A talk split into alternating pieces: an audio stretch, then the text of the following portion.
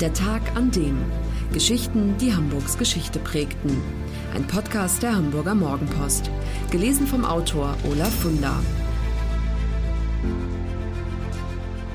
Der Tag, an dem Salomon Heine geboren wurde, einer der größten Wohltäter der Stadt. Man nannte ihn den Rothschild Hamburgs.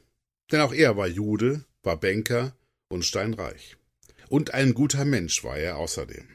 Salomon Heine, der Onkel des Dichters Heinrich Heine, gilt als größter Wohltäter in der Geschichte Hamburgs.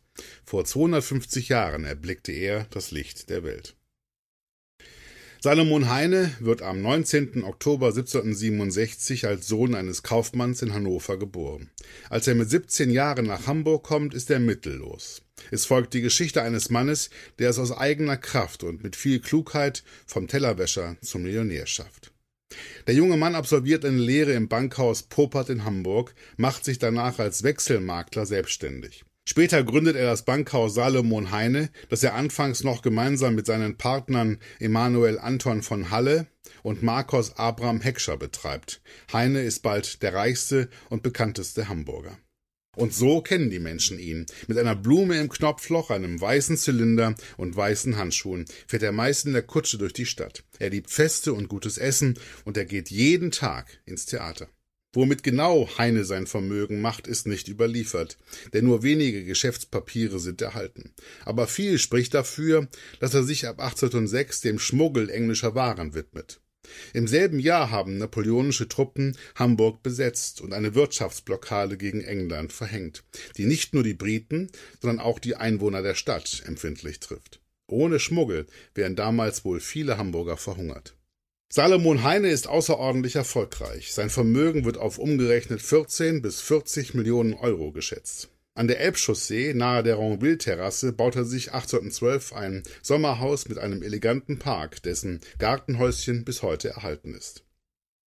Aber Heine verdient nicht nur viel, er tut mit seinem Reichtum auch Gutes. Nicht nur, dass er an der Simon von Utrecht Straße auf St. Pauli das israelitische Krankenhaus erbaut, heute ist in dem Gebäude das Ortsamt ansässig, als wahrer Menschenfreund erweist er sich vor allem in der Stunde größter Not, als im Mai 1842 ein Drittel der Stadt in Flammen steht.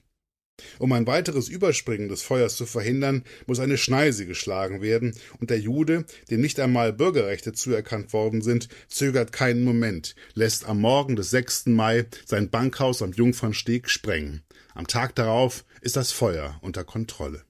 Und Heine leistet noch mehr. Er pumpt eine halbe Million Mark aus seinem Privatvermögen in den Wiederaufbau der Stadt und jedem in Not geratenen Kaufmann bietet er günstige Kredite an. Damit rettet Heine das Vertrauen des Welthandels in den Standort Hamburg. Den Zeitgenossen macht er Mut, ruft ihnen zu, Nu, was ist denn verloren? Ist die Elbe abgebrannt? Es ist doch nichts verloren, solange wir die Elbe noch haben. Salomon Heine, damals ein europaweit geachteter Mann, ist inzwischen in Vergessenheit geraten. Heute erinnern sich die meisten nur noch an seinen Neffen, den Dichter Heinrich Heine.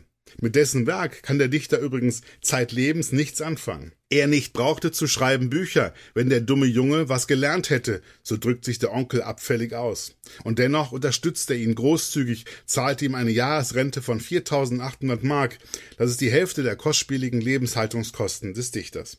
Es ist eine Hassliebe, die Onkel und Neffe verbindet. Heinrich Heine nennt des Onkels Villa an der Elbchaussee Affrontenburg, weil er dort so oft bloßgestellt wird. Der Dichter macht sich lustig über das schlechte Deutsch des Onkels. Dieser, so scherzt er, benötige jeweils einen Diener für den Akkusativ und den Dativ.